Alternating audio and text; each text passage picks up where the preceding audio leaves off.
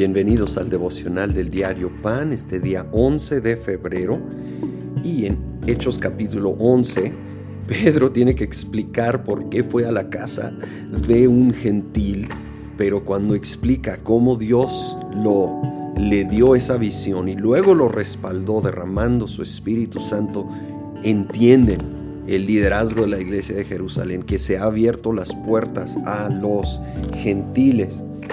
Paso al versículo 22. La noticia de estos sucesos llegó a oídos de la iglesia de Jerusalén y mandaron a Bernabé a Antioquía. Cuando él llegó y vio las evidencias de la gracia de Dios, se alegró y animó a todos a hacer, hacerse el firme propósito de permanecer fieles al Señor, pues era un hombre bueno, lleno del Espíritu Santo y de fe. Un gran número de personas aceptó al Señor. Aquí vemos a Bernabé yendo a Antioquía y me llama la atención que el crecimiento de la iglesia, la salvación, todo lo que Dios estaba haciendo es llamado la evidencia de la gracia de Dios. ¿Cómo necesitamos reconocer que todo lo bueno que va a suceder en nuestras vidas, familias, congregaciones, va a ser evidencia de la gracia de Dios, va a ser su obra, su capacitación su favor inmerecido. Dependiendo de Él veremos más y más de su obra. Y sigue versículo 25. Después partió Bernabé para Tarso en busca de Saulo, y cuando lo encontró lo llevó a Antioquía. Durante todo un año se reunieron los dos con la iglesia y enseñaron a mucha gente. Fue en Antioquía donde a los discípulos se les llamó cristianos por primera vez. Aquí, Bernabé en acción va a buscar a Saulo. Él fue, si, te acuerdas, el primero en abrazarlo como hermano en la fe. Y ahora Saulo se ha ido un tiempo extendido a Tarso y tal vez ha habido algo de distanciamiento con los demás, todavía era ahí como que tenían sus, sus dudas, probablemente sus reservas, y Bernabé va por él y lo trae al equipo e inmediatamente empiezan a ver gran fruto y, es interesante la nota, aquí nace el título cristiano, seguidores de Cristo eh, en Antioquía.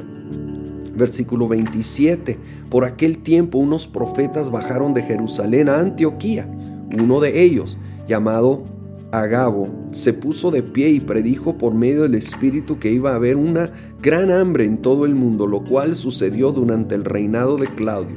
Entonces decidieron que cada uno de los discípulos, según los recursos de cada cual, enviaría ayuda a los hermanos que vivían en Judea. Así lo hicieron mandando su ofrenda a los ancianos por medio de Bernabé y de Saulo. Aquí ya es un equipo ministerial Bernabé y ah, como mentor y Saulo con él. Y en cuanto saben de la necesidad que venía a los creyentes en Judea, y noten su reacción inmediatamente, vamos, vamos a ser generosos, vamos a recoger una ofrenda y vamos a enviarla. Que ese sea nuestro corazón, que ese sea nuestra reacción. Hay necesidad, sobre todo entre hijos e hijas de Dios. Son hermanos nuestros en la fe.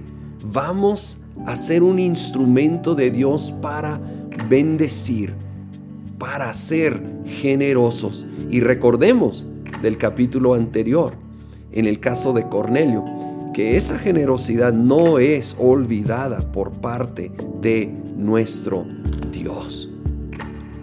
Señor, en esta hora, danos tu corazón, tu corazón de generosidad, tu corazón de compasión, tu corazón para ir y dar y bendecir, apoyar, animar, ser un instrumento tuyo en, cualquier contexto y, en múltiples expresiones para ayudar a los que están dolidos, necesitados. Señor, y nuevamente tener ese corazón como Bernabé, dispuesto a ir y dispuesto a buscar al que otros han rechazado. buscar al que aparentemente de alguna manera se ha descalificado, pero en tu gracia, en tu gracia, ver ese potencial y, Señor, juntos ver el reino avanzar. Lo pedimos en el nombre de Cristo Jesús. Amén.